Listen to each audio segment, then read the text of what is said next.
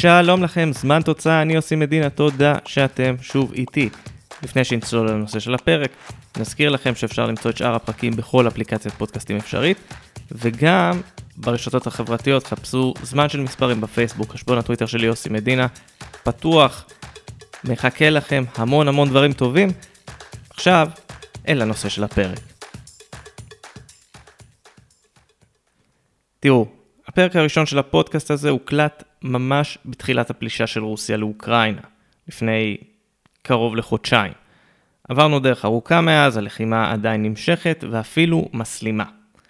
העניין הוא שהרוסים לא בדיוק מסתפקים בזה.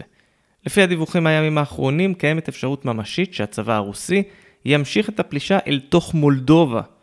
המטרה של הפלישה הזו היא לא רק להרחיב את ההשפעה, המטרה היא לייצר רצף טריטוריאלי שמתחיל בעיר אודסה וממשיך לתוך המדינה השכנה, שהגבול איתה נמצא במרחק של פחות 100 קילומטרים. הרצף הטריטוריאלי הזה יחסל סופית את המוצא של אוקראינה אל הים. בסיטואציה רגילה, פלישה לתוך מדינה עצמאית נוספת כבר הייתה מעוררת את כוחות הביטחון באופן משמעותי. העניין הוא שכניסה של הכוחות הרוסים אל תוך מולדובה עלולה להסתיים בקבלת פנים חמה במיוחד. איך זה יכול לקרות? בואו נסביר. על הגבול בין אוקראינה למולדובה שוכן לו חבל אחד בעייתי. במולדובה הדוברת הרומנית קוראים לחבל הזה טרנסניסטריה. האוכלוסייה המקומית, רובה דוברת רוסית, משתמשת בשם פרדניסטרובו. שני השמות מתורגמים באותו אופן, מעבר לניסטרו, הנהר שחוצה את מולדובה לשניים. האזור נחשב תמיד כחלק מאזורי השליטה של רוסיה, עד שב-1924 הוא הפך לחלק מהרפובליקה הסובייטית האוטונומית של מולדובה. אחרי פירוק ברית המועצות ב-1991, האזור נשאר תחת שליטה מולדובית, והוא מוכר גם כחלק מהמדינה באופן בלתי נפרד על ידי הקהילה הבינלאומית. העניין הוא שלמרות ההכרה העולמית, טרנסניסטריה מעולם לא הגדירה את עצמה כחלק ממולדובה. ב-1990 החלו קרבות בין כוחות בדלניים לכוחות הביטחון, שבהמשך יהפכו לצבא מולדובה. אחרי קרוב לשנתיים נחתם הסכם הפסקת אש, שלאחריו שורה של דיונים על כלום בעצם, זה לא הוביל לשום מקום. בינתיים בטרנסניסטריה החלה לשגשג קהילה רוסית. הסממנים המקומיים עדיין שומרים במידה מסוימת על המורשת מימי ברית המועצות, השפה הרשמית היא רוסית, ובמחוז שבו חיים כמעט 350 אלף איש פועלים משטרה וצבא מקומיים. אה כן, ויש גם כוח שמירת שלום. כמה מאות חיילים שנשלחו לשם, ובאופן לא מפתיע הם למעשה שלוחה של הצבא הרוסי. האזור נמצא תחת חסותה של רוסיה, עד כדי כך שב-2010 ולדימיר פוטין איים להציב שם סוללות נ"מ בתגובה לרצון של נאט"ו להציב כוחות ברומניה. בטרנסניסטריה חיים כמעט במנותק, אבל לא יכולים להתנתק לגמרי. כדי לנוע בעולם הם עדיין צריכים להשתמש בדרכון המולדובי שלהם. ומה עם כדורגל? אחת הדמויות החזקות בחבל טרנסניסטריה הוא ויקטור גושן.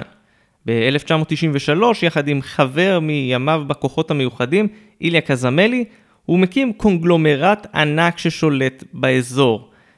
מדובר ברשת של תחנות דלק, רשת סופרמרקטים, ערוץ טלוויזיה, בית דפוס, חברת בנייה, סוכנות של מרצדס, סוכנות פרסום, מפעל משקאות, שני מפעלי לחם, חברת סלולר ומלון חמישה כוכבים.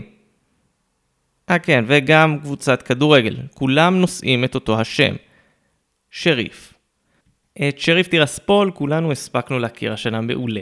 אחרי שנים של כישלונות הצליחה להגיע לשלב הבתים של ליגת אלופות לראשונה בתולדותיה, ונכנסה לתודעה בזכות ניצחון היסטורי על ריאל מדריד. את המקום השלישי בבית והכרטיס לליגה האירופית, היא תפסה במאבק ישיר, איך לא, באופן סמלי, מול שכתר דונייצק. מנקודת המבט של גושן והחברים שלו, הם ניצחו רק בזה שאני מקליט את הפרק הזה. בעיני התקשורת המולדובית, שריף טירספול היא הצלחה של פרויקט פרו-רוסי.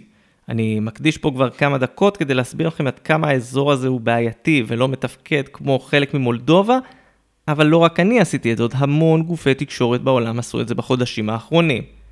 לדבר הזה קוראים sport washing, טריק שלא מעט מדינות עם יחסי ציבור בעייתיים משתמשות בו. ויקטור גושן ושריף טירספול משתמשים בכדורגל כדי לגרום לכם להכיר את האזור ממנו הם מגיעים, וזה לא רק אני או התקשורת. מספיקה תמונה אחת של ריאל מדריד מגיעה לטירספול ומסתובבת בעיר שתקועה בשנות ה-80 כדי שתשמעו על זה עוד קצת. נחיתה של ריאל מדריד למקום כזה רק נותנת לו לגיטימציה. העניין הוא ששריף בבעיה כבר כמה חודשים. המלחמה באוקראינה השפיעה עליה עוד הרבה לפני שטירספול הפכה ליעד לפלישה. בפרק הראשון הזכרנו את יורי ורנידוב, המאמן האגדי של שריף, שהוביל אותה להישג ההיסטורי, ונטש אותה לטובת התגייסות לצבא אוקראינה. ללא מאמן, שריף דוהרת לעבר ניסיון להבטיח אליפות נוספת במולדובה, כשהיא ביתרון 8 נקודות מהמקום השני, וכשנותרו עוד שלושה משחקים לסיום.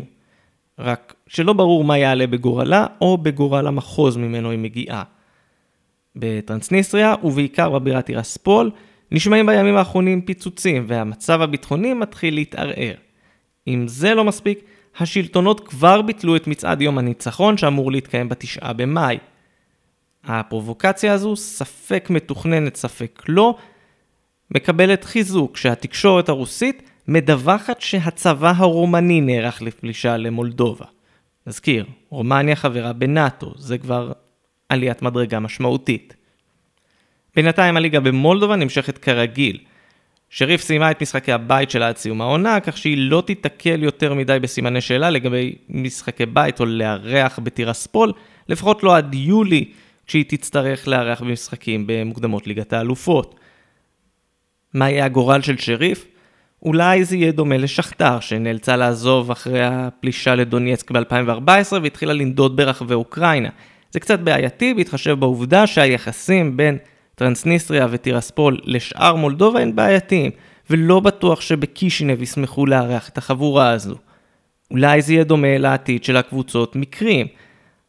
קבוצות מקרים התנתקו מאוקראינה, הקימו ליגה נפרדת. אולי שריף תקים ליגה למחוז הבדלני, אבל אז זה אומר שהיא גם סיימה את דרכה במפעלים האירופיים, לנצח.